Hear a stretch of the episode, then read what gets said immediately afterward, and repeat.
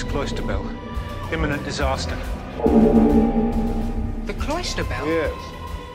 What's that? Well, it's a sort of communications device reserved for wild catastrophes and sudden calls to man the battle stations. That's the cloister bell. Don't worry about that for now. It's not really terribly significant. The cloister bell? Oh no. Hi there, welcome back. This is the Cloister Bell podcast. I'm Liam, and he's Rob. Uh, hi. Hi, hi, everyone. Yes, hi everyone, and hi Rob. How are you doing? Hello. I'm good, thank you. Good, good. So before uh, we get on to the main stuff, we'll have our sort of like random chat. Our first thing is, what have you got to drink, if indeed anything? Oh, I've got something. I've just got an ale out of the fridge. Camden Canopy IPA. Hmm. It's in like a a pale mustard coloured can. Okay, have you had it Give it a- before? Maybe. Oh shit! It's exploded. Right, okay. You know when something explodes, so you just lunge your mouth onto it to catch it.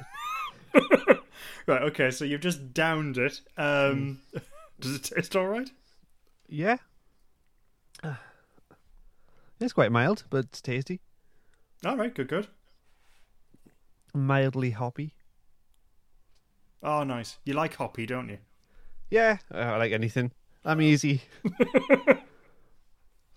Well, Yeah. uh, at this end, um, to drink, I have uh, some water. Actually, I need a sip. Hang on. Just dried my phone. Ah, water. Um, but I've also got um, some Madagascan vanilla ice cream. Oh, nice. Yeah. Um, it's not that long out the freezer, so I'm just going to let that stand for a bit and defrost. Actually, hang on. Is that? See if I can. I think it's pretty much still frozen solid at the minute. See if I Oh. can. There's nothing worse than when you're so desperate to eat it, and then you just literally piercing the spoon through your hand just to get that stuff out. Yeah, I mean, I've managed to sort of, like- the spoon. Yeah. sort of- I managed to get a slither of it. Yeah, I need to stand that probably for a good ten minutes before, but I'll try remind you. Oh yeah, because I don't want to sort of like, oh, I've got a, I've got a carton of a pool of white liquid here. Nice. Um, Yeah, so just leave that there. So, um, since our last podcast, uh, have you been up to much? Not a great deal. Not a great deal, Liam. Not much at all. Um, I, I we been watching some Black Mirror.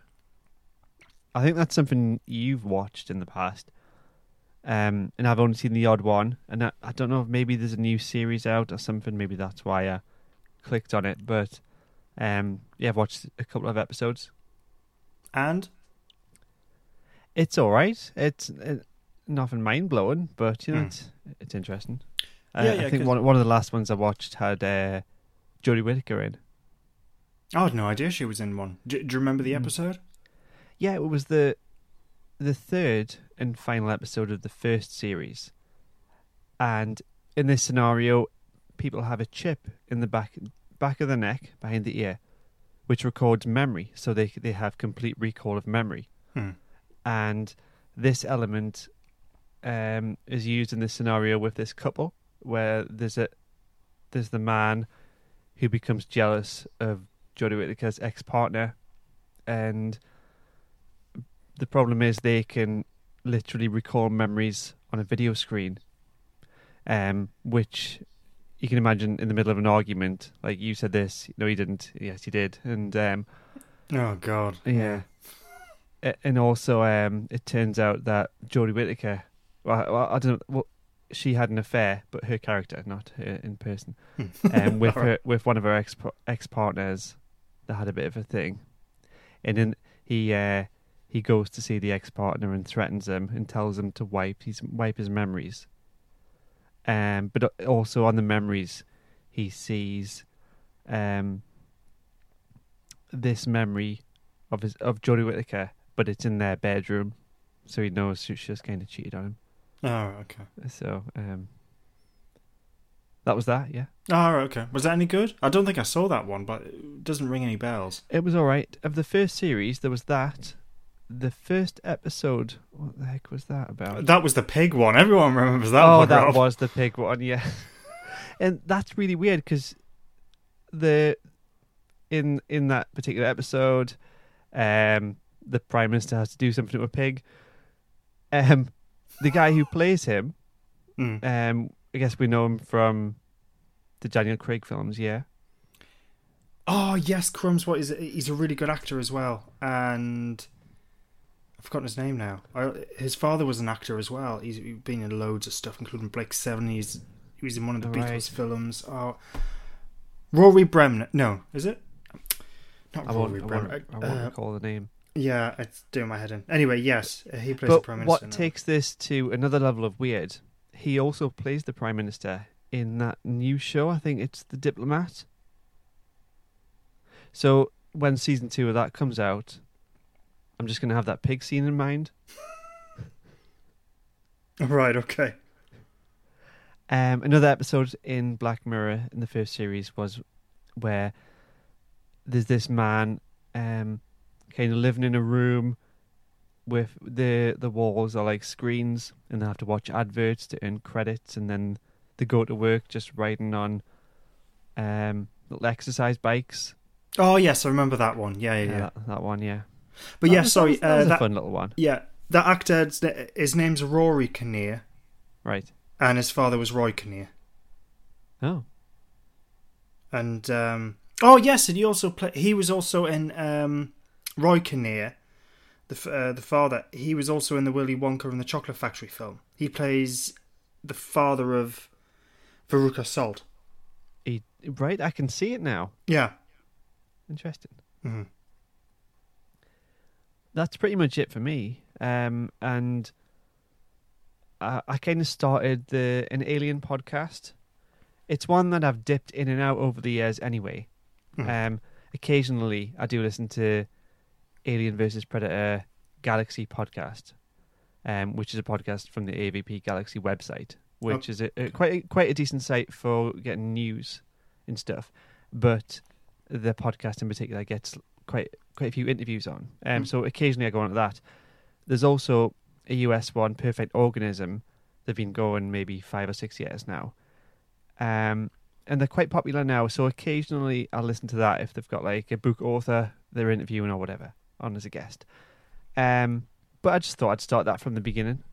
Oh, okay. Um, and it's interesting going back when they're, they're quite a big podcast now Hmm. with hundreds of patrons. Looking back, um, it's like it's like um, starting off at ground level. You know, it, it sounds quite different. Mhm. So it's it's interesting, like listening through. Oh, right, I mean, if, if you listen to this podcast, it's like just the same. we started at rock bottom and we're still there. I'm joking. No, I don't think we've improved, even if marginally. But, um, well, I, um, hang on, sorry, I need to. Oh, for goodness. sake. Jesus, was that That- the ice cream broke the spoon? No, the spoon was uh, ba- balanced on top of the um, the ice cream tub, and I uh, knocked it while I'm trying to get some water.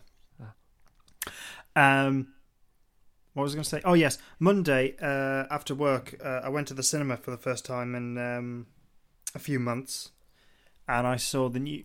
The the Flash, Spider Man. No, no, I saw the new Indiana Jones film. Oh yeah. Okay. I keep on wanting to call it Indiana Jones Dial M for Murder, but it's um, Indiana Jones Dial for Destiny. That's it. Yeah. Um, Any good? It was all right. Um, it was funny. It was one of those things where I wasn't really that fussed about watching it, and I went, "No, I'm in the mood of going to the cinema. Um, I'll see what it's about. You know, I like the Indiana Jones films. I still haven't seen Crystal Skull, uh, and I know I haven't as well. I've, I, you know what? I think I've caught it on the TV. I've seen I've clips seen- of it. I've seen bits of it. Yeah, yeah, and um, I know. I've got no interest. Well, I know it was rubbish, uh, but I sort of like, yeah, I would like to see it. Having seen this one, it has sort of uh, piqued my curiosity, so I may watch Crystal Skull at some point. Um, but yeah, the, the new one, it's it's funny. It seems to have got. From what I can gather from some people, it's just like, oh, it's absolutely marvelous, and uh, there's a lot of people just going, oh, it's just dross and I hate it, and it's okay. Um, is my ringing endorsement of it? I mean, uh, by the time I got to the cinema, I was actually really looking forward to it, so I was in a really good mood. Um, um, I think the thing is, it it doesn't really have a a story as such. You know, when you know when you have the beginning of a story and then it progresses, it doesn't really seem to change. So you've got this thing, which is this dial, which was made by um, Archimedes, and this gives I would you. go into just mild spoiler territory here. Yes, I, I'm not going to spoil the whole movie. I mean, this is the stuff which is at the very beginning of the film. Okay. Uh, but all what I'll say is sort of so this is established. Um, you've got this this part of a um, a dial which Archimedes made, and um, oh, I am gonna make I am gonna say a sentence which, out of context, and dear listeners, and you Rob as well, um, please do not sort of like take what I'm about to say and snip it out, and then just This have- this will be the, this will be the um the preview for this episode probably. I'll just take that little snippet. Right, which is the movie starts and it was just like, "Yay, the Nazis are back!" Um, so for those who don't know, with the Indiana Jones films, uh, with the first movie and the third, um, which are regarded as the best in the series, although I do quite like Temple of Doom, but um, with the first and the third movie, the the main villains are the Nazis. So it's Indiana Jones versus the Nazis. Um, and I know that in Crystal Skull it was communists. But in fact, I, I don't know what it, you know. Being an Indiana Jones film, it just feels right that he's he's up against the Nazis. So at the beginning Yeah. of the movie, it's just like, "Yay, the Nazis are back!" Um, which will Yay. probably be the only time I will ever have that reaction in relation to Nazis. Um, but uh, well, you would hope so anyway. Um, That's good. yeah, And but but anyway, not- sorry. wait, So, so getting to the point so, that I was making before, before going on the before uh, before revealing to everyone that I'm a fascist. Um, so you have this thing which is a dial, uh, which Archimedes me- uh, had, and Indiana Jones obviously has to keep it out of the hand of the Nazis. And that's it. That's the story of the entire film. Whoa, spoilers. Yeah, spoilers. But you know, it does have some. Um, you know, it does have some good characters, good actors. Um, you know, it was it was a basic. It was an enjoyable film. Um, but I just felt like the action sequences went on for a little bit too long, and there's an awful lot of them. But uh, yeah, it was all right. I give it six out of ten. What what would you say about the music? Yeah, funny enough, because a lot of people are saying because John Williams is one of the greatest uh, composers ever and has provided us with some of the best um, movie scores ever composed. And there is a thing of going because I think he's in his late nineties now, and there is that feeling of God, this may be his last ever score. Um, it's Does a good does score. It, does it feel like a very signature piece? Like you can identify the music for all the previous Indiana Jones films, kind of. Well, obviously you've got the theme, um, and I think the the score, you know, the theme itself is recognizable. What I will say is that there are some instances where the Indiana Jones theme comes in, and you just go, "Oh, bit of an odd place to use it." um, like you hear it early on in the movie, of course, uh, during an action sequence, and its placement of it just made me think that is an odd place to have it. So, th- so I would say that you know the score's okay. Um, it's not, it's not perfect. It- There's some, I would say, some peculiar choices, but it's not awful by any stretch of the imagination. Oh, for goodness' sake! Oh, God's sake! Just start eating it already. Oh yeah, it's melted. Right, okay, I can have some ice cream. Mmm, ice cream, ice cream. Great. I've like skipped tea for this, and you're eating that. Why did you skip? Why did you skip dinner, Rob? Well, I was running behind, um, and on the way to recording this, I, I went past the fridge, grabbed a knife, and got a slice of cheese. That's pretty Nice. much it. Cheddar. Yeah, just plain old cheddar. Nothing wrong with cheddar. It's you know. Not nothing wrong with vanilla ice cream. It is fancy vanilla ice cream, I think, but mm. Mm, yeah, but uh, uh, mm. my cheese was very vanilla. Marks. vanilla flavored cheddar. That sounds rank. Anyway, just out of curiosity, was it, it was it mild or strong cheddar? Oh, it, I, it was mature, Mm. but yeah, just you know the regular supermarket mature, nothing like blow your socks off kind of crazy mature. Mm.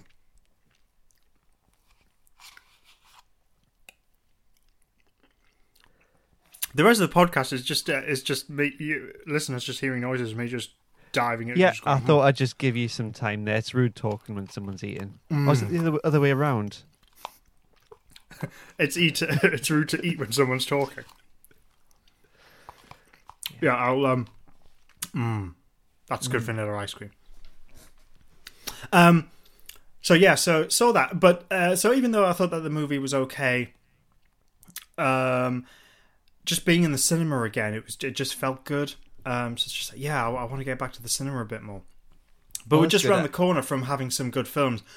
Uh, Oppenheim, I'm ever since I found out it was coming out last year, I've been really looking forward to it, and finally we're around the corner of that being released.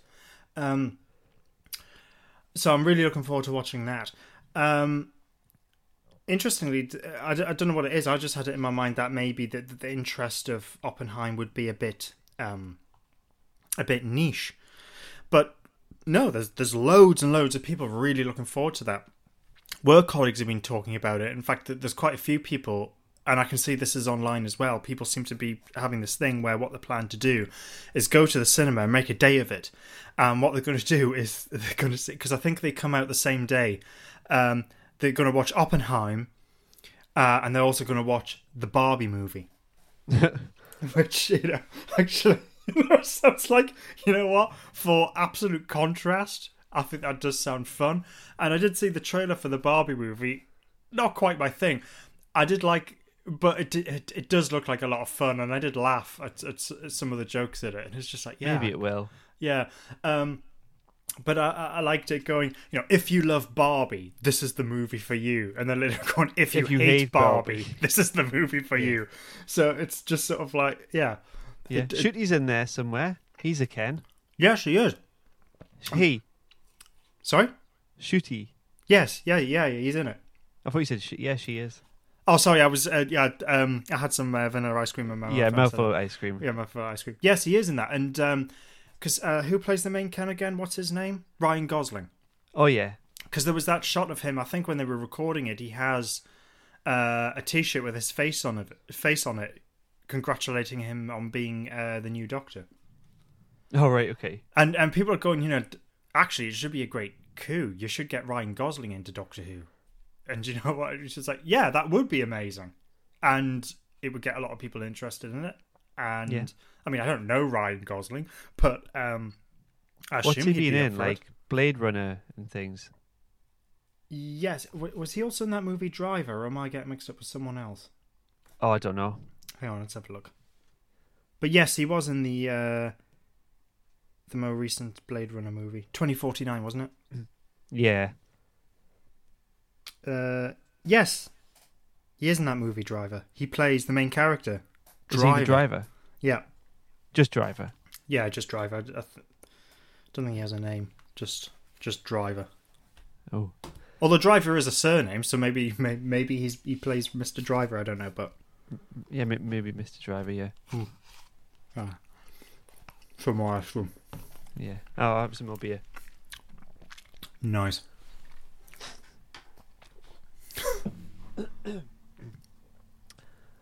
Um. Oh yeah. So we're Traken about um. What's it today? We're talking about what's it? the keeper of talking. And when I was on socials today doing that throwback Thursday that I tagged you in, I realised we've been doing season 18 for over a year. Okay, now. yeah. I hadn't realised. I thought we'd been doing this since the beginning of the year, which was long enough. But the fact that we've been doing this since. Before a year ago. Like, So it must have been a year and a, a year and a few weeks. Yeah, this was just supposed to be a couple of months. And this is going on for a couple more weeks. So yeah, it must be like 13 months or something by the end of it or longer. Yeah, it's a bit like um, certain things. that- You know how Heartbeat was set in the 1950s, the TV program, and it, it Yeah. went on longer than the. I think it went on for 20 years, so it lasted longer than the actual decade it was set in. And I think MASH, which was set during the Vietnam War, didn't that go on for longer than the Vietnam? Eh, it was something like that. So yeah, Yeah. we've been reviewing season 18 longer than season. Say season we've been 18. trapped in 1980. Although you know that's that you know if you put it like that, Rob, that's that doesn't sound too bad. I mean, I wasn't around for 1980, but you know, I wouldn't mind go back and you know, I think it'd be quite good. Decent movies, good music. Yeah. Yeah. Anyway, yes, we're talking about the Keeper Yeah. of Traken. So, getting into it. So it's a four four part story, and uh, the plot synopsis again. I'm nicking from Doctor Who: The Handbook, which was published in the early '90s. and says the Doctor and Adric are visited in the TARDIS by the Keeper of Traken, an elderly wizened man who tells them of a great evil which has come to his planet in the form of the Melkur, a calcified statue which was once an evil entity, drawn to the goodness and tranquility of the union of Traken as a moth is to a flame. The Keeper's reign is nearly at an end, and he requests that the Doctor come to Traken to prevent the evil from taking control of the bioelectronic source which is the keystone of the Union Society. On Traken, Consul Cassia marries widower Consul Tremas, only to find that Tremas has been chosen as the next Keeper nominate, which means that she must leave him. The Melkur whispers to her that he can prevent this, and in desperation, Cassia agrees. The Melkur, via various deception, becomes the next Keeper and is revealed to be the Master's TARDIS, its operator still blackened and eman- emaciated as he was in his last meeting with the Doctor, which was the deadly assassin. The Master hopes to use the power of the Source to regenerate himself, but the Doctor manages to expel him using the servo shut off and sanctioning programs and install Consul Luvic as a new keeper in his place. In a last minute ploy, the Master traps Consul Tremas and merges with his body before fleeing Traken. Nyssa, Tremas's daughter, is left concerned as to her father's whereabouts. So, with the cast and crew, Tom Baker plays the Doctor, Matthew Waterhouse plays Adric, Sarah Sutton plays uh, Nyssa, Anthony Ainley plays Tremas, Sheila Ruskin plays Cassia, Dennis Carey plays the Keeper, John Woodnutt plays Seron, Margaret Van der Burgh plays Keturah, Robin Soames plays Luvic, Roland Oliver plays Neman, Geoffrey Beevers plays Melkur slash the Master. The story was directed by John Black, it was written by Johnny Byrne, and it was produced by John Nathan Turner. So, um, with just a couple of things, Jeffrey Beavers, um, you know, plays the master here, and uh, on the basis of that, and he, he he got cast in the role in this story because of hi uh, mainly being a radio actor, but he played on. Um, He'd appeared on television as well. Uh, It was mainly through the voice, and he plays the master in quite a few Big Finish audio adventures. He does. Um, he played the master from a story called Dust Breeding onwards. Mhm. Um, and since Big Finish, I've really come to like appreciate him as a TV master. Yeah, I think I hadn't noticed it before, but he has a really good voice for the master. Oh yeah, it's fantastic. Um, and also married to Caroline John, who played Liz Shaw in Jon Pertwee's first season. Um, Margaret Van der Burgh, uh, who plays Keturah, sh- uh, I think this is her second appearance. Um, she was in the William Hartnell story, The Aztecs. All right. Um, yeah, she plays. I've forgotten the character's name, but becomes the uh, she's the love interest that the Doctor has in that story. Ah. Uh, John Woodnutt again, great actor. He's he plays Seron on this. Um, I think he may, may have been in Doctor Who a couple of times before, but he was certainly in Terror of the Zygons. Um, and this story we see the the introduction of um, Nyssa. So there's a few things, and of course the big you know thing is really this. You know this is Tom Baker's penultimate story. So this is his his full last adventure uh, before we, you know, before we sort of like start counting down when he's going to leave. Um, In a funny sort of way, uh, I never thought of this before. When I was, but when when I was watching this uh, story again for for the podcast, um, it made me think uh, a little bit of the David Tennant era, uh, in the sense that it, it, bit of a contrast with Utopia. So, um, John Nathan Turner, who is producing the show at this point, um, thought it was a good idea to bring the Master back, and he hadn't been in the show for an awfully long time, and the last time it was in the Deadly Assassin, and that was just sort of like a one-off appearance. And the idea was, you know, bring the Master back, but as a regular villain. Um, so really, what the Keeper of Traken does is use it as a means of reintroducing this classic uh, villain to the series, um, which Utopia did as well. And it, in some respects, I feel like there's a little bit of a similarity in terms of the structure of it. You know, the story begins as as, one thing, and then the fact that the master's actually involved and there's, there's a big reveal happens at the end of the story. Yeah, And then and, that- and also the fact that it leads into something else. Yes, yeah, yeah, yeah. Which you know, the Keeper of Traken does, Utopia does, and I mean, unlike the the David Tennant era, that the, you know, the, the reintroduction of the Master wasn't a means of bumping off David Tennant, although that he is the villain at the end of David Tennant's run. But it was it was just sort of interesting that sort of that that structure of. I think there is a little bit of a sim, sort of like a similarity there. Just out of curiosity, Rob, before we sort of like get into the Keeper of Traken properly, Yeah. um, I mean, uh, I don't know whether it's sort of like comparing chalk and cheese, but um, I mean, which did you prefer, Keeper of Traken or Utopia? That is an interesting question. Um, I'd probably say the Keeper of Traken, but ju- just because I have a, a fondness for it. Mm. But Utopia, maybe I could take more away from that, and it's more entertaining. Yeah, that's true. But I, I- think if uh, for, for me, I think I would prefer the the Keeper of Traken for one reason, which is going to sound a bit cruel, because Utopia is, you know, as you say, it's entertaining and it's, it's fair enough to watch. But I would say that the Keeper of Traken has one advantage over Utopia, and that is it has a story. whereas, whereas Utopia just feels like, um, like it, like if it wasn't for the fact that the master is revealed at the end of the episode, I don't think Utopia would be really that memorable. No, um, it wasn't necessarily focused on humanity trying to be saved Mm. to go to Utopia. Yeah, That that just kind of went on in the background, and then they all got their heads cut off. yeah, but not in the story. You're making it sound more interesting. Yes, uh, when they, yeah, which is interesting and quite dark. But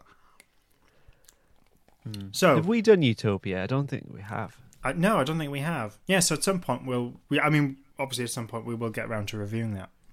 Yeah. Uh, but yeah, it was just, it was just something that crossed my mind. I'd never thought of it before, but I was just thinking, oh, there's a little bit of similarities going on between um, between how the Master was brought back in the new series and then what John Nathan Turner did here, um, which I just thought was interesting. Um, so at this point, you know, we're following on from Warriors Gate.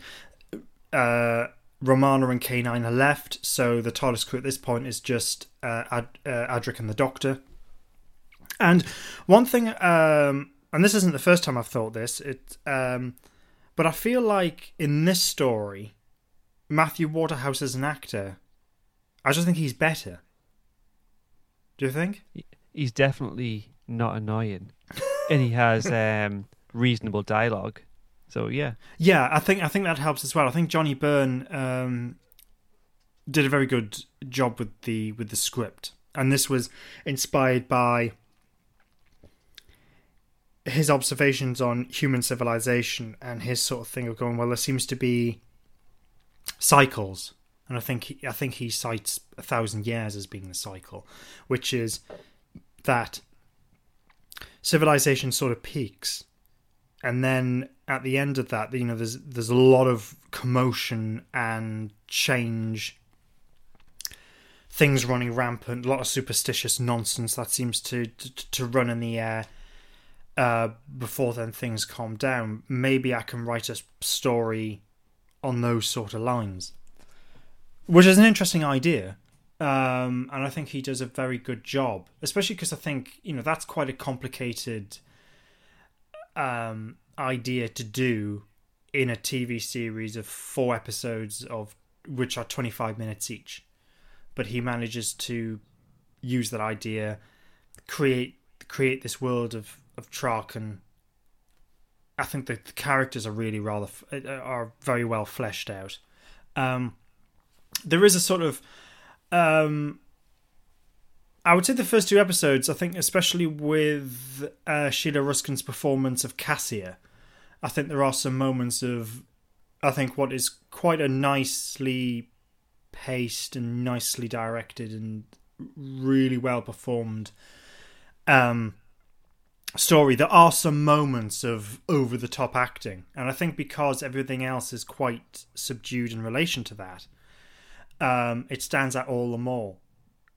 You know, when she's Yeah. going about, don't you realize? You know, the sort of the voice and the sort of like the hands up against the face before you, before your eyes, and the way that she sort of like dramatically faints. It's all a bit. But then I, I suppose it, it goes in with the character. But there are some sort of like over the top Amdram moments.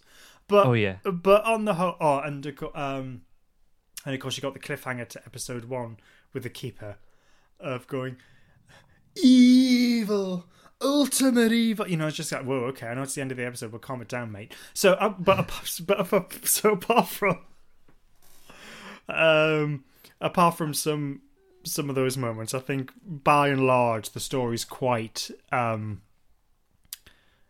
sensibly pitched with just Yes. a few moments of hysteria. And I feel like the Master did well until he was defeated. And then he's you- kind of screaming. I was going to say, is that the bit where he's, he he sticks his finger in a socket and starts screaming his head off? Yeah. Hmm. Yeah, but um, I suppose it adds some sort of uh, an, another element of of entertainment on this story. Yeah. But uh, despite these sort of like these one or two moments, I do think um, I think that the story's kind of pitched at, at the right level with just, just these peaks of performances going a little bit off the scale. Um, Yeah. With the characters that you said were maybe more fleshed out. Mm. Um, is it Cassia? Yes. Is that her name? Yeah, she's probably more developed than, say, Nyssa. Um, yeah. Nyssa's just kind of shoehorned in and then serves a purpose with the plot in maybe episode three and four a little bit. Um, but yeah, Nyssa isn't really in the foreground of what's going on that much, is she? No, and I think obviously we're coming from the point of because we know that she becomes a regular, but uh, but she wasn't actually designed to be, and I think that sort of shows. It does, yeah. Um, I think she, you know, th- the way that she's written into the the story, um, so you know, is, you know, she is Tremas's daughter. They clearly have a very good relationship. She's very intelligent. She knows how the source works. She has some understanding of her father's work. Tremas being a scientist. Um, and yeah, of course, I need to say at the in episodes three and four, she comes more to the forefront in being able to help Adric and help Adric Doctor and her father escape, uh, and so on. But um, you wouldn't be watching the story and thinking, "Oh, um, she must become a companion." It wasn't that at all. It was it was actually on the basis of Sarah Sutton's performance, and she is a good actress, so it's it's hardly surprising. But it was on the basis of that of going, "Oh, actually." Maybe she would be good as a regular, and she sort of gets um, I wouldn't say she was uh, shoehorned into this story, but I do feel like she's sort of like shoehorned in Logopolis a bit.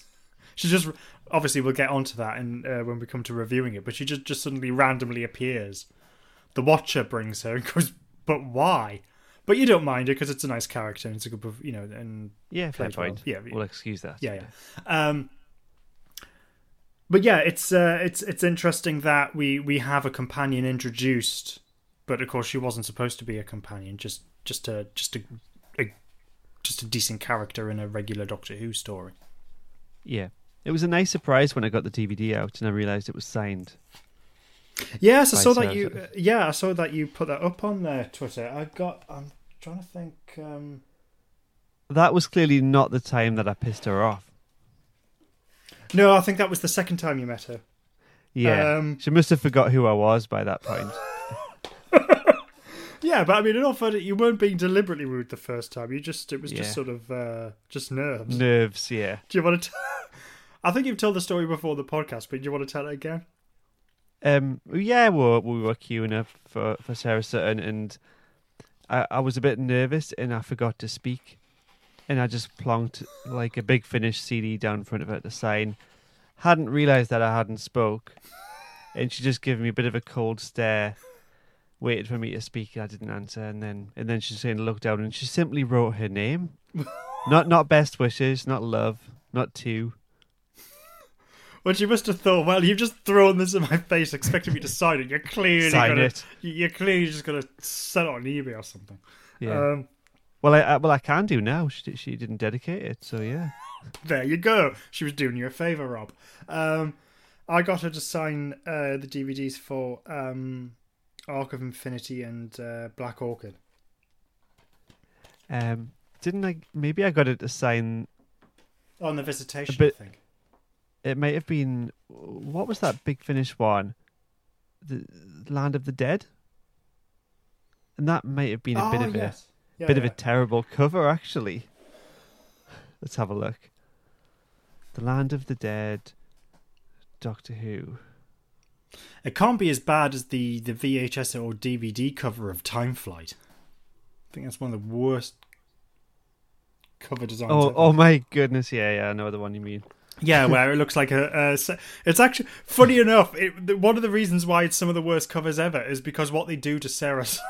it's just Yeah. her face looks so badly cut up in that. It's just oh, it's so bizarre. Yeah, it really is. I've just sent you a message of the Land of the Dead cover. Right. Does it have a skull on it or something? Hang on. It does. I do remember that was an interesting one because in the booklet, when we opened it up, it had a map of the facility inside. Yeah, which I told you about, and you, and you'd had this, uh, didn't you? You've had the CD probably since it came out, and you didn't know. Yeah. Yeah, I mean, it's yeah, it's it's not a great cover, but yeah, it was early days. Yeah, we'll let them off. Yeah, we'll let them off. Uh, but the DVDs, on the other hand, you can't excuse that. No, not at all. Um. Anyway, yes. Uh, what were we talking about? Ooh, I don't know. Um, was it? s- Oh, yeah, we were on to Logopolis somehow. Oh yeah, yeah. oh yeah, the story we're not supposed to be reviewing. Yeah, okay. Um, Yeah. I think You're it's getting too excited, Liam. You just you- you're trying to end this too soon. We've got weeks left. just want, just want season eighteen wanna to wrap it up. end. Please make it end. Anyway, yeah. Um. oh, well, thanks, Rob. My plans for that are scuppered, so I suppose we've got to string this out for a few more Yeah. weeks. So anyway, yes, back to Keeper of Traken. Um. Uh. we're talking about the characters, which were, they were all quite good. The the whole setting of the planet mm, was presented well. Um, and the lo- locations as well. The the um, the garden area. mhm. What was it called?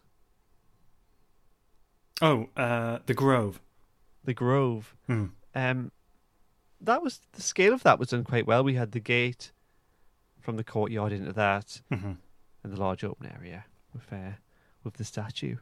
Yeah, I mean th- that's another thing which I really like about the story is the, is the design of it. it. It's got this Art Nouveau look to it, um, which lends everything kind of a really nice, rich look to it.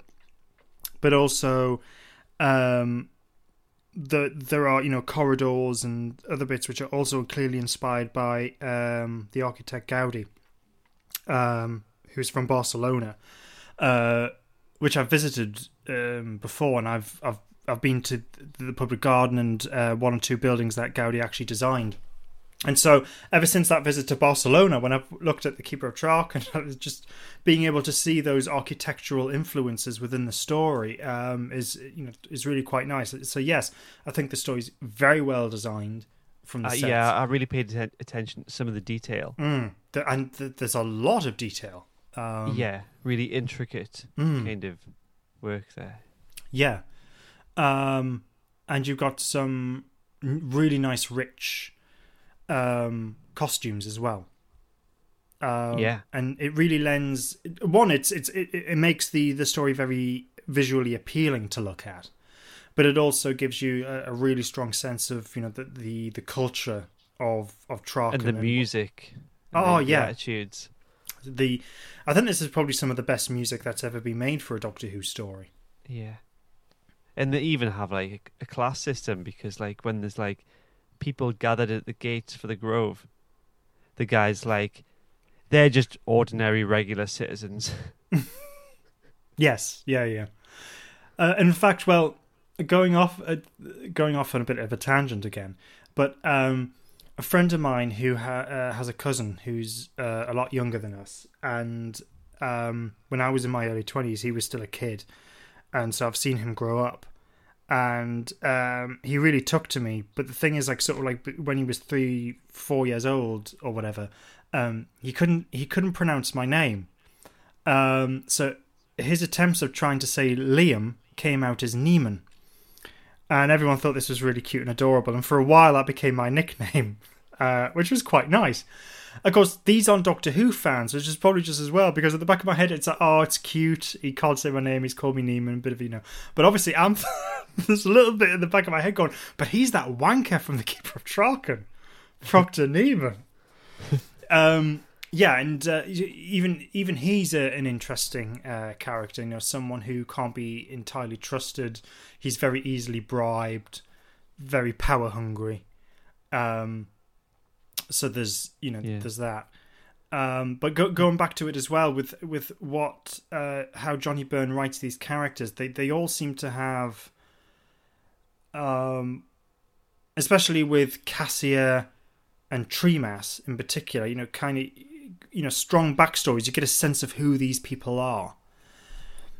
The fact that we get the Master as the the villain in the story actually, because I, I, I, th- from I think I'm right in saying that the story had been commissioned and was in the process of being written before then John Nathan Turner said, "Oh, actually, I think I want to bring the master back." I actually think making Melkur the master is an instance where I think this actually adds to the story. Yes, um, it seems like the perfect setting because Traken is a place that um, evil can't reside. Mhm. Um, and I guess you could think of the Master as pure evil. Mm-hmm. Um, so it seems like the just the right setting. And much like Utopia, the Master is clearly playing the long game Yes. Yeah, yeah. because the statue's been there for a long time. Yeah, and I think this adds something else. He's basic, you know, so um the way that's introduced is Traken uh, is, you know, just a really well maintained, peaceful world, and everything just seems to work. And because of that, it attracts evil beings. But because everything's just so nice, um, it, it basically um, stops these evil creatures and either you know some of them actually become redeemed or some of them just calcify and die um Melkur comes Oh- along Oh, sorry. Um, so, I've just got a notification. Um, I- I've signed up to um, Threads. It's the new meta version of like Twitter. oh right yeah i've heard yeah yeah Oh yeah, it's just, uh, just at Doctor Who Appreciation Society just followed us. Shall I follow them back? Mm, yeah go on then Okay, fine. I, we com- go. I completely forgot they're still a thing um We'll follow them back. Yeah. yeah yeah that's quite nice did they follow us on twitter are they on twitter is threads worth it what's it like using it Well, it's not as easy on the eyes because I like dark mode in Twitter, and this is all white. all right okay Uh, it's it's it's essentially the same same thing. Um, I don't know what. Well, I guess time will tell. Um, what the um people will be like on like the kind of attitudes. We'll see. Well, you never know. I mean, back in the day, you know, when Twitter first started, that was that was nice, and then t- and then and then that lasted one of all of five minutes. So maybe the same thing with Threads. We will we will see. Um.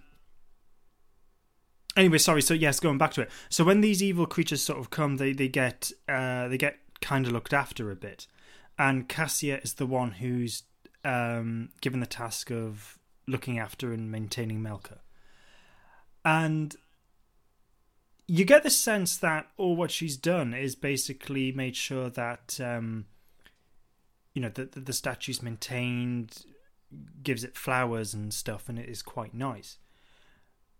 It's it's a little bit more than that. But it is a yeah, it is more than that, and you, you kind of there is this sense, especially you know as the story story progresses. I mean, there is that moment when Melkur speaks to her,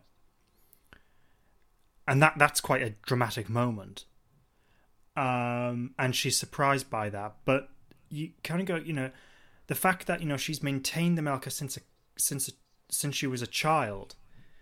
There is this this there is this awful sense that the master has basically because as you said rob he's very much playing the long game he's essentially And- groomed her definitely because she's definitely got this affinity for him. yeah Um, and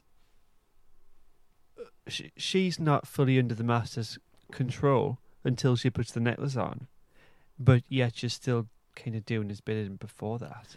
yeah but again that goes into you know so what the master what the you know because i like cassia as, as a character. She's very she's very interesting. Um because yes she's doing all this stuff which is affecting the society of traken and helping who we would later discover to be the master. But she's doing it from the point of view that, you know, she loves Tremas, you know, and she's married this man. Um, but he's been nominated to be the following keeper, which is the position of power, which will um, effectively, because of his duties and how the, the keepership operates, will mean that she will never see him again. So she's coming from from the sense of of love of going well. If I can prevent him from coming keeper, then I can spend time with him because I love him. But obviously, the master is using that to manipulate her. There is, Yeah. there is, in fact, because I think the scene which sums up where she, who she is as a person, is when um, she's been having a conversation with the Melkur, and the Melkur stops the conversation, doesn't want to talk to any anymore, and Nyssa has sort of uh, has come into the grove and sees that something's going on and sneaks into the bushes to kind of spy on what's going on.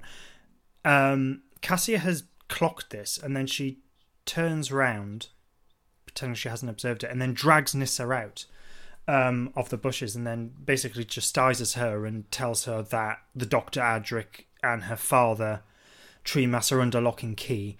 And she says this line which is going, you know, go home, all, you know, good of this will come in time. And Nyssa sort of runs off. And she collapses.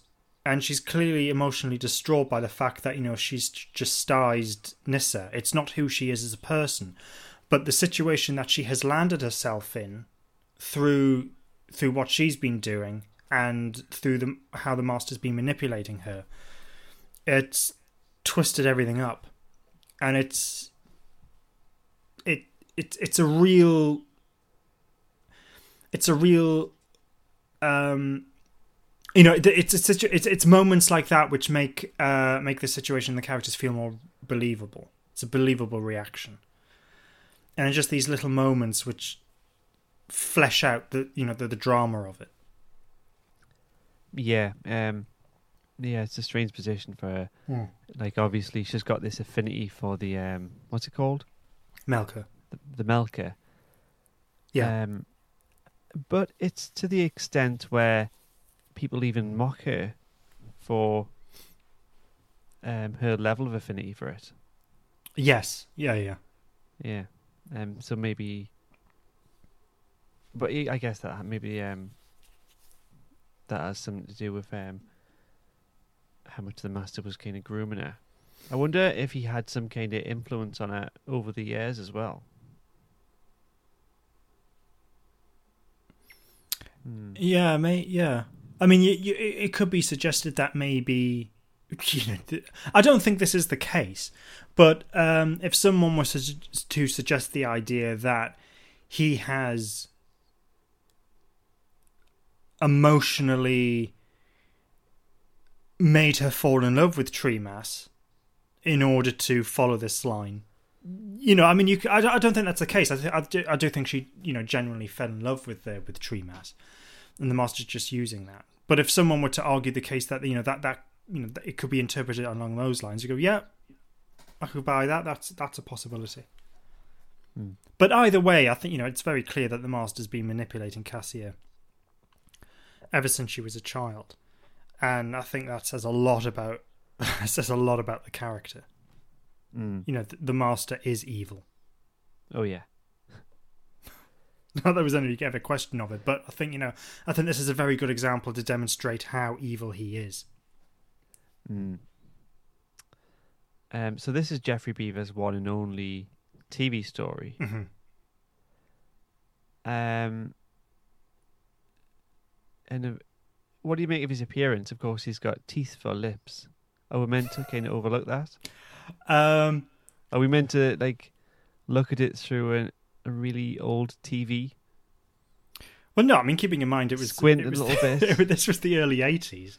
It wasn't like the 1960s where it was small and low resolution and all the rest of it. The Yeah. the, the picture was a bit better.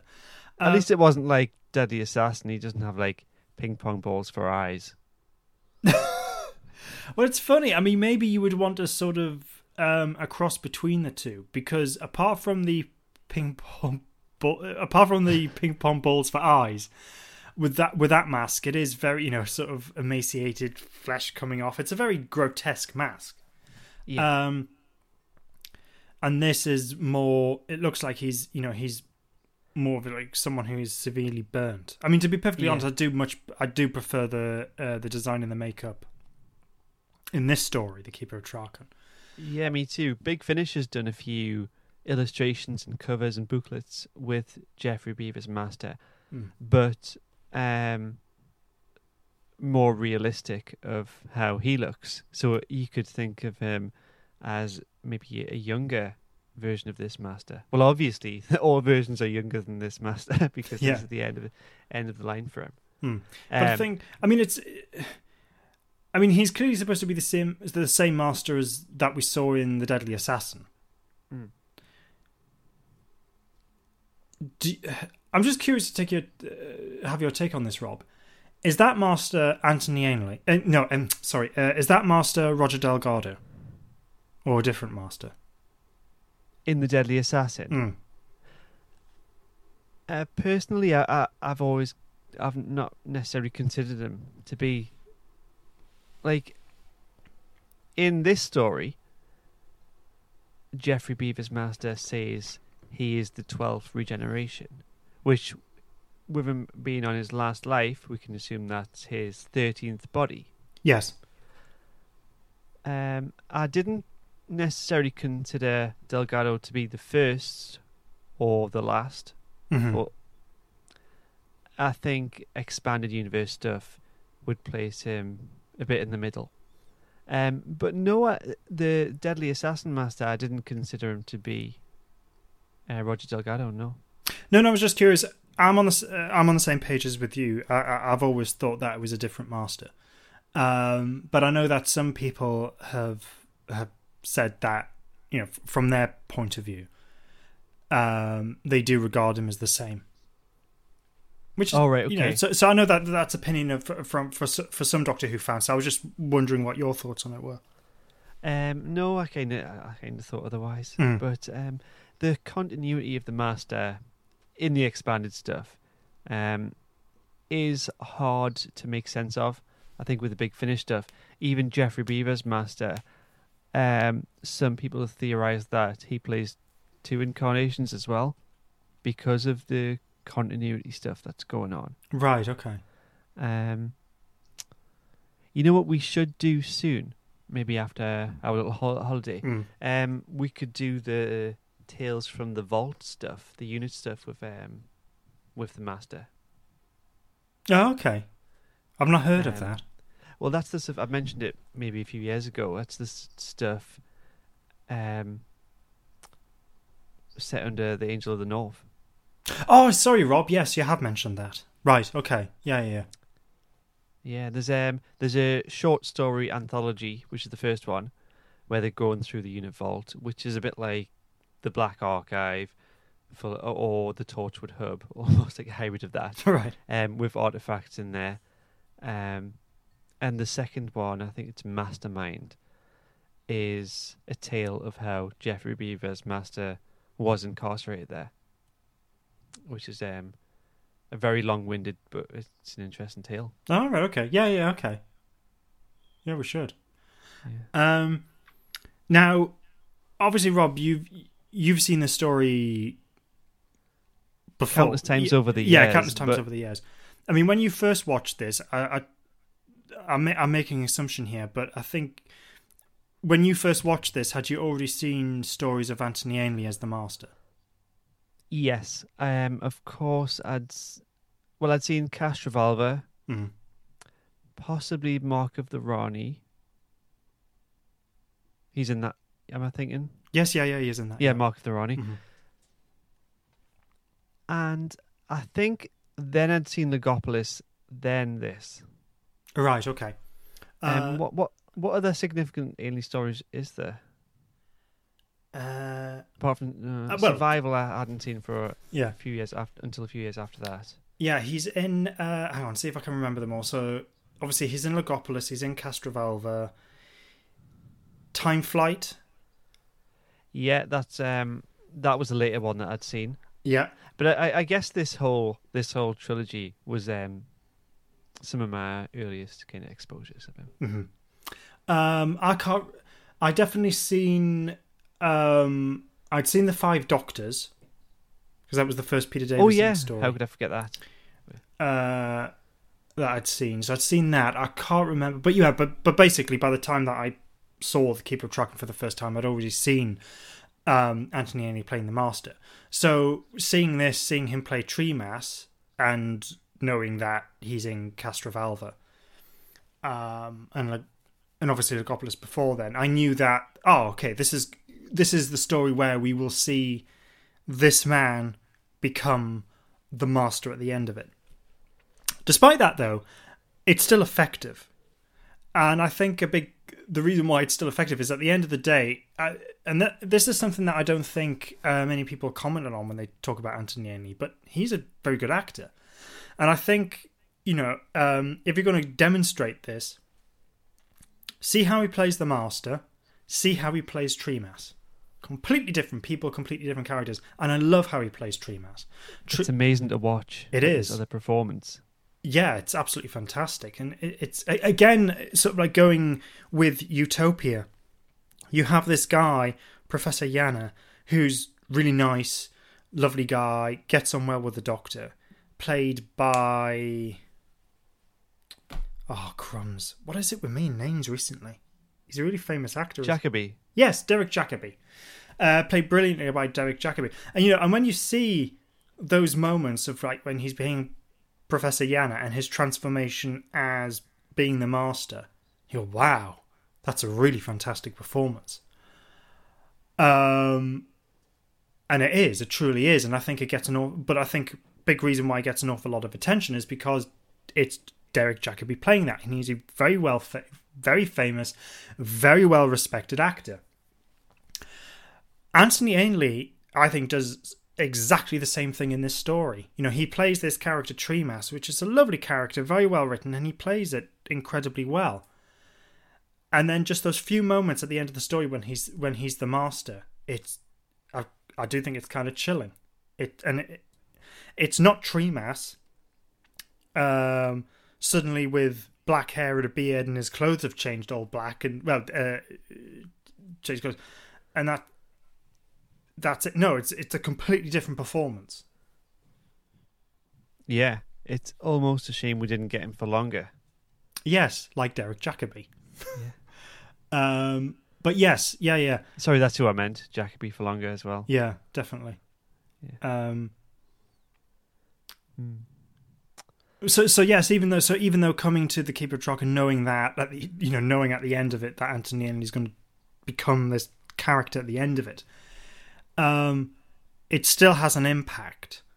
Uh, and it's a it's a very memorable story. hmm. Um, there's little hallmarks of this story that I'll never forget. Like, of course, the transition at the end, Mhm. which is a very nice scene between the master, um, coming out the clock Mhm. and kind of taking over his body, Yeah.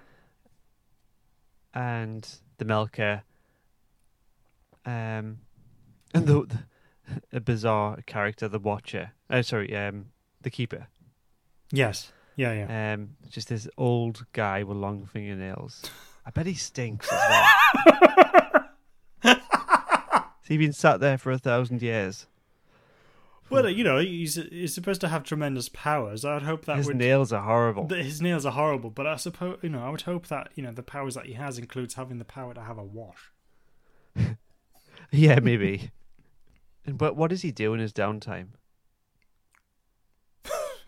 where, where does he go? It's a good question. Don't know. Suddenly doesn't get uh, go anywhere to get his nails done. No.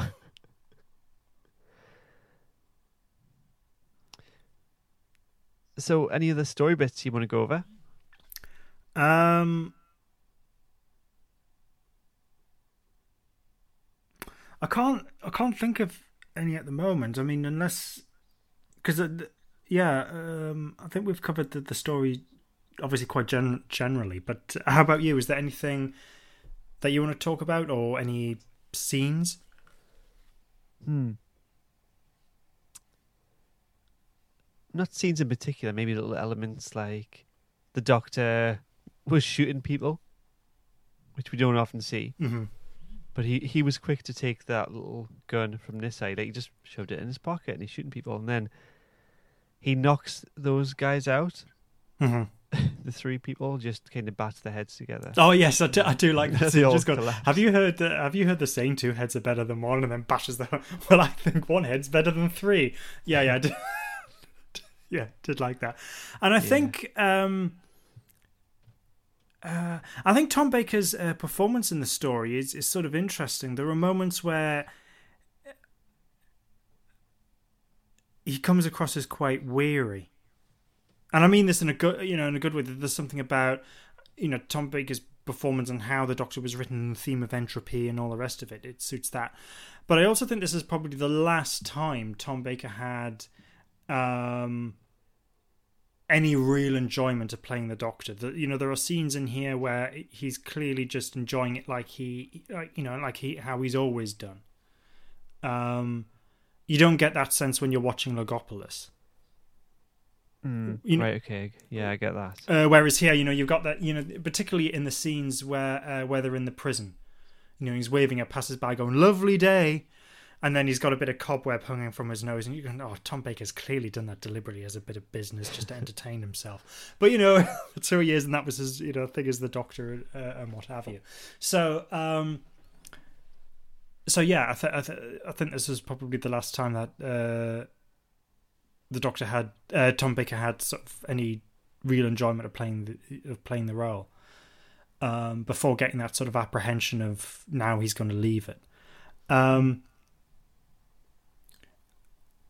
and just going back to it, I know I mentioned before, but I do think I mean I've I've I've never really had any big problem with the character of Adric or Matthew Waterhouse as an actor, but uh, I think the Keeper of Traken mark something of of him as an actor. I think maybe it was the fact that Lalla Ward wasn't around. he was he felt a bit more relaxed.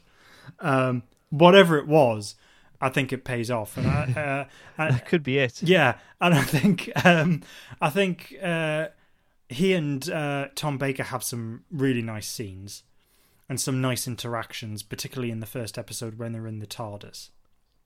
Um, Yeah. that whole thing of going. Um, no, I just say that you know sometimes you don't make an awful lot of sense. Oh, you've noticed that, have you? And you know, you know, one the lines I like the script, but how they, you know, perform it. Um, it's you know there are some really delightful moments uh, in it, and but there's a real sense of drama in the story, and I like the I like the idea that Johnny Byrne explores, and yeah, I'm just going down the the path of repeating myself everything that I've said in the previous hour, but um, yeah, anything for you to add, Rob? Um, no, that pretty much sums up my thoughts as well. Do you think the story could have explored the themes of evil had it not been a master story? I think it could have. Um, but there's something about making the villain the master, it just seems to hit home more. I just think it sells it more. Um, Yeah, it's interesting that we had the mystery being unravelled a little, a little bit when I think it was with Adric when he um, is taking some readings, going over the data, um, and he realizes that the it's detected a TARDIS, mhm. but he doesn't say that out loud. He needs to go and confirm that with the doctor first. Yeah. Um, so the mystery's kind of being unravelled as it goes on. Yeah, there's there's Nice. nice, little hints. Um, yeah, yeah. It's it, it's funny inside the Master's TARDIS where he doesn't have one monitor. He has two eye-shaped monitors, Mhm. almost like he's a little man inside. Yeah, just going. He's a he's a tiny man trapped inside the head of the statue. Yeah. Um, so where do you want to go now? Do you want to see what some people thought of it? Uh, yes, I did have the feedback open, but my phone has decided to close it. Stupid phone. Right, got it. So, uh, yes, so we have had um, some responses, uh, which I'm going to read. Um, and someone also sent in feedback via email, which you can do if you go to our website, which is cloisterbellpodcast.com. Is that right, Rob? It is yes, Yeah. and, and, and the the email address would also be feedback at cloisterbellpodcast.com. Excellent. Thanks, Rob. Yeah. Um, I, I, I'll also give out Liam's personal email if you like. It's uh, it's Liam at cloisterbellpodcast.com. say, you will not. But yeah, okay, fair enough. Um, So you want to go message Liam, say hello? so uh, Gareth Alexander got in contact and said, "A great episode, but the start, I don't ca- I don't count Kalid's necessarily. Uh, Khalid is um, time flight. Uh, a great episode, but the start, I don't count Kalid necessarily. To the interminable anagramming of everything is a fun joke. Tremas, Estram, James Stroke, Mister Saxon, Torchwood. Um, yeah, because Tremas is an anagram of master. Um, I don't think. I don't know who's that. I think that was John Nathan Turner's idea actually, because I'm sure I remember uh, Christopher Bidmead, who's the script editor, saying he didn't quite like that idea, especially because it seemed to sort of like suggest it was predetermined that the character Tremas would become the master. Um, yeah. which I which I get. Um, so yeah, it does. It Or maybe he was he was destined to be the master. yeah. Um, Or did, was it a bit of foreshadowing and the master called himself the master? because he know he would. uh, it's an anagram of Tremas. you know what? I love that a lot more. That That works. Yeah, that's it. Yeah, yeah, yeah. So yeah, but James uh, Stoke, I think that was for King's Demons, and Oh. uh, and that's how uh, he was billed in the Radio Times, and that's a, an anagram of Master's joke. oh right, okay. Yeah. the fact that people spent time doing this, nuts. Anyway, um, Harry, uh, another friend of the podcast. Hi Harry, Hi, Harry. how you doing? Um, he said, The Master is ridiculously ridiculous. I've grown to appreciate the Anthony portrayal too, even if he's so over the top in this. The story is a bit diminishing return, starts well, and slowly drops off. Mm. Um, yeah, thanks for that, Harry. With all due respect, I disagree, but you know, each to their own. um, because funny enough, it's you know how the the story begins, Rob, with the scenes in the TARDIS, and you know how you have the old keeper with the, the with the absolutely gross nails. Yeah, that old smelly dude. yeah, that was smelly dude. Um, what do you think of that as a as a way of beginning the story and setting everything up and explaining Traken. It explains it well. Hmm. We we even get the point where he takes over the monitor. Mhm. Um, and shortly after he does, he's polite. He's like, "Oh, do you mind if I do this?" Like, yeah, go on. um, it explains it well, Mhm. but mm, maybe it's a bit jarring because, like, d- is the makeup effective? And also, he's hopping around the place. Why? Why do we need such a powerful character in this story? Why does the keeper have to be such a bizarre character? Um, and why does he look the way he does? That's my only criticism of the introduction. Yeah, I think uh, I would say that I think I think the makeup is good. I think it would be effective if the lighting was brought down because you can tell he's wearing a bald cap. um, but I don't think the way It's not a cap. That's like a giant egg. yeah, so he's wearing he's wearing a bald egg. Um, which, in terms of, I think how it was applied and how the makeup team would have would have done all that, I think they do a good job. It's just that you know when when everything's you know when you've got every single light pointing at it, of course it's got to show. Um, yeah, probably going to start to melt. yeah, I mean, I think that obviously being a TARDIS scene and everything's white, it is very uh, highly lit. The rest of, the, you know, when, when they're on track, and I think that's well lit and everything. It's just that TARDIS scene.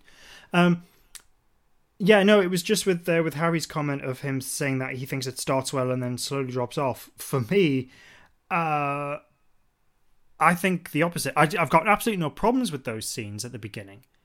Um, but there is a part of me think it's you know it's it's a long TARDIS scene, and I don't think they're necessarily sort of like the greatest way of introducing a story. But yeah, it, it's I'd say the opposite too. um, so I think it starts off well, but gets better as the story goes on. But anyway, um, William B. Morton says gets better each time I watch, which I agree with. Actually, I mean I've always liked the story, but uh, as I've got older and then I've watched it more, I have I have enjoyed it. You know, I do tend to enjoy it more, and I think. Um, I mean, I know Rob that we've got in terms of the televised series, we've got one more to watch, which is Logopolis.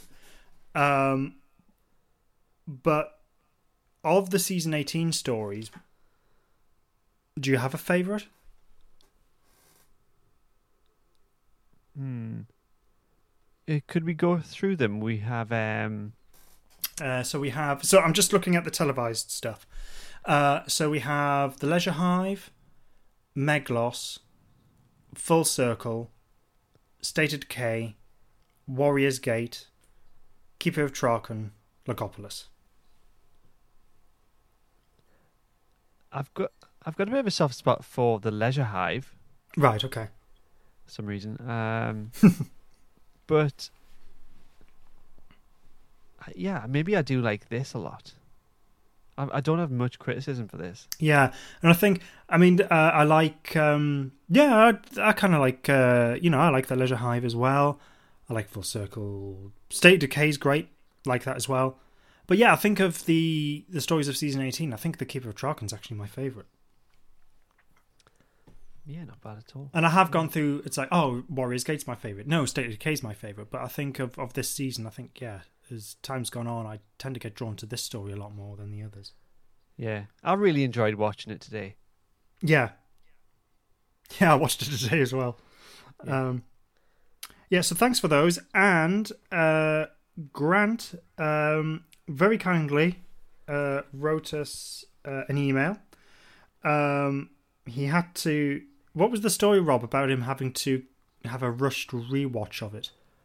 Oh, because I'd mentioned on Grant um, talks to us on Discord, and I think I'd mentioned it there, and and I think he'd said um, he was going to have a watch of it in the afternoon. So maybe I didn't give him much notice to watch it. Ah, right, okay, fair enough. Well, he sent us um, two emails. Um, his second one was uh, short, a, something that he wanted to add. I'll come to that. oh yeah, he, I'll, yeah. I'll come to that separately because there's something I want to add to that.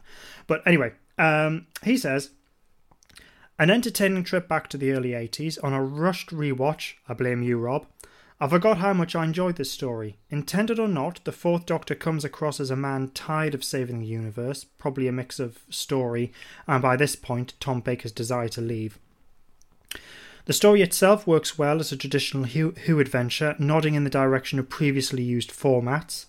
Mistaking Identity is a prime example. Whilst using John Nathan Turner's desire for, for more science and storytelling, so cue lots of fancy words. Yeah, that's true, actually, there is a lot of those. The Doctor and Adric work well together, and the opening TARDIS scene is good fun. Adric is slightly less annoying than in other stories, working as an apprentice to the wiser but sometimes not making much sense Doctor. Like a lot of stories around this time, the wise men have a tremendous array of facial hair and all look as though they are plucked from a BBC Shakespeare or Charles Dickens adaptation. Also, not sure why Nyssa is dressed as a pantomime fairy. Yeah, um, yeah, pretty much ties in with how everyone else is looking. Just, uh, just their skirts touch the floor. Anyway, the Master is on form, and I'm sure when people first saw this story, they were suitably surprised by Tremas becoming Master. The Melkur is a great idea for a villain, and how the Master plays the long game as him to get what he wants is first class. Geoffrey Beevers is suitably menacing, even with that dodgy makeup on. This season always takes me back to my childhood, the theme and incidental music, all of it. Happy memories from a time before I was more observant of the finer details. One thing that has always bugged me is that Adric knows a lot about N space. He knows some of the equipment used, and he can read the Doctor's time logs. Is he that clever he can read Gallifreyan? Even if it's in English, he still shouldn't be able to read it. A minor annoyance, but something that irks me. Yeah. I- I'll just Uh, put that down to the TARDIS's translation. Yeah, thing. translated and um, a lot of the technology and architect architecture and stuff. Mhm. Um, a, a lot of that stuff in in E Space came from N Space. Oh yes, so that see, I hadn't thought of that. Yeah, so so it could be explained in that sense. Yes, Yeah, yeah, so a lot of the culture's the same. yeah. See, Grant, there's an explanation for everything. But no, thanks for that. I really, really appreciate that. And Yeah. so um, he had something else to add. So I've noticed something else I forgot to add in my comments. Why does the Master have two TARDISes? The clock is definitely in the control room, which is another TARDIS. I have a headache. Um, the reason why I wanted to so going back to the Doctor Who handbook, which I got the plot synopsis from uh, earlier on, they make the same point. Um, Sorry, could you explain what the issue is there precisely? Well, the issues is sort of like right in terms of the Master's planning, and you know how you've got this thing about what happens when you have a TARDIS inside a TARDIS Yes, um, which we'll get to in Logopolis. in Logopolis. yeah. Um, but it's also in stories like the Time Monster, I think, as well. But um, so it's like, why? I think the question is sort of like, well, why? Because Melkur is the TARDIS. yes. He's got another TARDIS, which is inside that TARDIS. Is it, so? Is the clock inside the Melkur? Yes, we. That- we that I mean, we actually see it. Yeah, yeah. Okay, but what if the what if his TARDIS just takes the shape of the clock, but the one inside is an actual clock? Could be. Um, but so the Doctor Who handbook on their comment on this story, it goes, it is not, however, explained how, if the Melkur is the Master's TARDIS, it is bigger inside the now, can move via dematerialization, and is said to be a TARDIS in the story, he can have an additional TARDIS inside the Melkur. This one is disguised as a grandfather clock. So they make that point. Hmm. I think because correct me if I'm wrong, I don't think it's categorically stated that Melkur is a TARDIS. It's just said It, that it's, it, it's it l- does TARDIS sounds when it materializes. It does. materializes. Uh, but I think it could be explained that it's like a TARDIS. Yes, it's dimensionally transcendental and it It, dematerializes. ha- it has the black roundels inside, though. yeah, but not throughout. It's just a small, small portion of wall. But yeah. the scanner matches the Melkur's eyes. Yes. and so th- so the outward appearance is reflecting the interior dimensions we don't see that in any other tardis So I think Well- this. So I think it could be explained if you really want to drill down to it. I think. Sorry, Rob, you can get back to me. I'll I'll just get this out and then you can come back. I think that Melkur is TARDIS-like, has some of the same technology, but is not a TARDIS, and he stored his proper TARDIS, which is the grandfather clock inside, because the Melkur thing would have limited use, which is just for his purposes on Traken. Right, okay, I can go with that. It does make no sense why the interior would have big eyes like he's inside like the Megazord or something. Mhm. It makes no sense. Yeah, and maybe the reason why he had to do that was because the TARDIS's uh, chameleon circuit wouldn't make it look like something like the Melkur. Because it wouldn't blend into the surroundings as such. So he's like, well, I've got to make something to do that. Are you buying this, Rob? Does any of this make sense? I guess so. And have we ever had a TARDIS exterior that um, is not inanimate and moves? I don't think we have. No. No, I don't there think we have, actually. Aye. Oh well, maybe it's not a TARDIS. But yeah, Grant, I'm not surprised your head hurts. If, I, if, if this is the sort of convoluted crap I've got to come out with in order for it to make sense. yeah. Um, but there you are. Yeah. has the tar- has the master had many TARDISes throughout his run? Do you think di- different ones? Well, what am I saying? Where, whe- when does the master have a TARDIS beyond um this and Logopolis Castrovalva? Oh, but we see it in the Jon Pertwee era. He has one. Um, Yeah. Well, yes, I. um, it's a what's it? It's a horse box in Terror of the Autons. Is it a computer bank in the Time Time Monster? I forgot, or is it just like a cabinet Oh. or something? I don't remember. Yeah. Oh, it's a big white cabinet thing in Claws of Axos. All right. Um, I think that's. Put- So I guess we, I guess we could say those those early versions and maybe this are the same TARDIS. poss- The master ha- the master has a TARDIS in the in the new series, I believe. Sacha Dhawan has a TARDIS, doesn't he? Do we ever see it? Oh no, hang on, we do, isn't it? Isn't his TARDIS the um basically that bungalow or hut thing? Oh yeah. I forgot about that. Is that the only time we see his? Does he have a duplicate of Jodie's TARDIS in his final story? Oh, hang on. Uh I'm a bit confused by that now. I don't know whether it's a version of Jodie Whittaker's TARDIS from the future that's been used, or if it is. oh a- right. or is it? Oh, hang on. Or, or does the Master's TARDIS look like a replica of the Doctor's TARDIS? I can't remember, Rob. It's whatever it, didn't is. It's impact, convoluted. whatever I know that much. Yeah. What? It didn't have an impact on us, clearly. No, I mean, I think there was a lot more going on in that. Uh, it probably made sense when we were watching it, but I, I can't remember. Aye. Um. Any other comments that we might have missed? Um, I'll double check. I'm. If you can have a look as well, Rob. Sorry, but um, Look. I don't think so. If uh, if anyone has got in contact and I've missed your comments, I can only apologise. Um, because I do like it when we get. Uh, it is interesting getting people's comments, but I don't think. Did we read? Oh, there's some comments on the poll. I Oh, think. yes, you're right. I think that. Yes, you're right. I thought I had seen more. Well, William B. Morton. I know I've read one of his other comments, but he commented again. He went good. So good. Yeah. Um, Alex Gibbons. He said it's one of my favorite. It's one of my favorite great performances from Tom. Plus, introducing a new companion works really well. Audiobook is great. Plus, new Blu-ray edition looks stunning. Still, yeah, I agree with that. Uh, I've not listened to the audiobook for this. I wonder who reads it.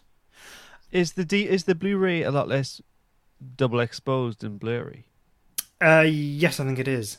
Um, Interesting. Yeah. Uh, James got in contact. He said, I quite enjoy this episode. It introduces one of my favourite companions with a great, great, and sad backstory. Pretty good master reveal too. I know when Ash gets Bulbasaur, Charmander, and Squirtle, it always makes me think of when the Fourth Doctor gets Adric, Nyssa, and Tegan. All right. Oh, that's nice. That's a nice analogy. Good, uh, good symmetry between those stories. Where is he going with this? Right. Okay. um, James also left us a comment last Monday morning.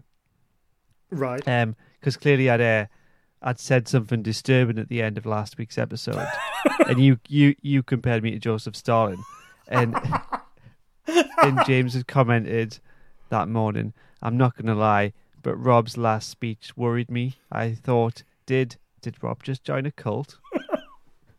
so I'd, I'd like to apologise for whatever I said. I, I clearly Well, no, I um, mean you were reading. As it turned out, Rob, you were reading something that an AI had created. Yeah, all I did was, um, I said, "Look, we are discussing, um, what was the story? Oh, uh, midnight." I said, "We're discussing midnight, and this is what happened. Please write me a few closing words for the podcast, something with deep meaning, um, on the themes of the episode. Thanks." And it gave me that. Yeah, I remember reading that, just going, what the hell is this? um, and then when it explained, I was like, oh, right, okay, yeah. so it was, it was just, don't forget, James, when, when, when Rob was reading that, I was listening to it the first time going, what the f-? yeah. Yeah, I probably should have told you beforehand. I just went into it. And then we didn't even say a goodbye, so I couldn't even cut it out of the edit. But, Actually, you did say that. Just- yeah. yeah. Um, so I think that's everything that we've uh, got to say on the Keeper of Traken. And for everyone who got in contact, thank you very much for your comments. Really interesting. Um, so Rob, what we're doing next week? Oh, um, okay. So we're on the road to the 60th anniversary, um, and we can kind of anticipate what stories might link in with that. One of them we're going to choose is the Celestial Toymaker. Fingers crossed, it does tie in with the 60th. Yeah. um, I mean, if it doesn't, it doesn't make this um, discussion redundant or anything. It, it will just make it a standalone exploration of the Celestial Toymaker. Um, it's a first Doctor story. Uh, one episode exists. Um, the rest will be on audio. Um, there's probably a book out there as well. Um, so I'm looking forward to that. Um, I remember the episode quite well. The the audios I'm not as familiar with. I'll have to give them another listen soon. Um, so Yeah. yeah, Mhm. are you looking forward to that or? I am, yes. I mean, I always remember. So it's a four episode story, Not bad. which with the last one is the one that we can watch, which is the final test. And I know, like you, Rob, very familiar with it on the Hartnell Years VHS. Yeah. and I l- always loved it as a kid. I have listened to the the audio of the uh, of the story, but I think only once, many many years ago. So Yeah, I remember there's some kind of disturbing scenes with clowns and things. yeah, and I think there's something to do with Dodo at the beginning of the story, seeing something about her dead parents or something. So All right. I remember things a bit being a bit creepy. And I remember of the BBC uh, past Doctor books, Gary Russell wrote a story called Divided Loyalties, which was with the Fifth Doctor, and it was a sequel that saw the return of the Celestial Toymaker and the Fifth Doctor having to do battle with him. And I remember always enjoying that an awful lot. Um, All right. I wonder if I've got that.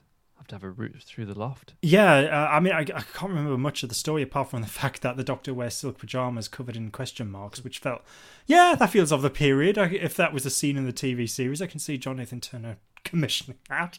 Yeah. Um, uh, but I remember enjoying. Yeah, so uh, I can't remember much of episodes one to three. Um, so I think it probably will feel like uh, discovering a Doctor Who story all over. You know, completely afresh. Um, as I say, I remember like some bits and pieces of it, but not the whole, not the whole thing. So yeah, I'm looking forward to that one. That's good. Well, um, thanks everyone. I hope you've enjoyed the podcast. And as Rob said before, next week we will be reviewing uh, the Hartnell story, The Celestial Toymaker. But until then, uh, look after yourselves. Hope you're all well, and goodbye. Bye bye.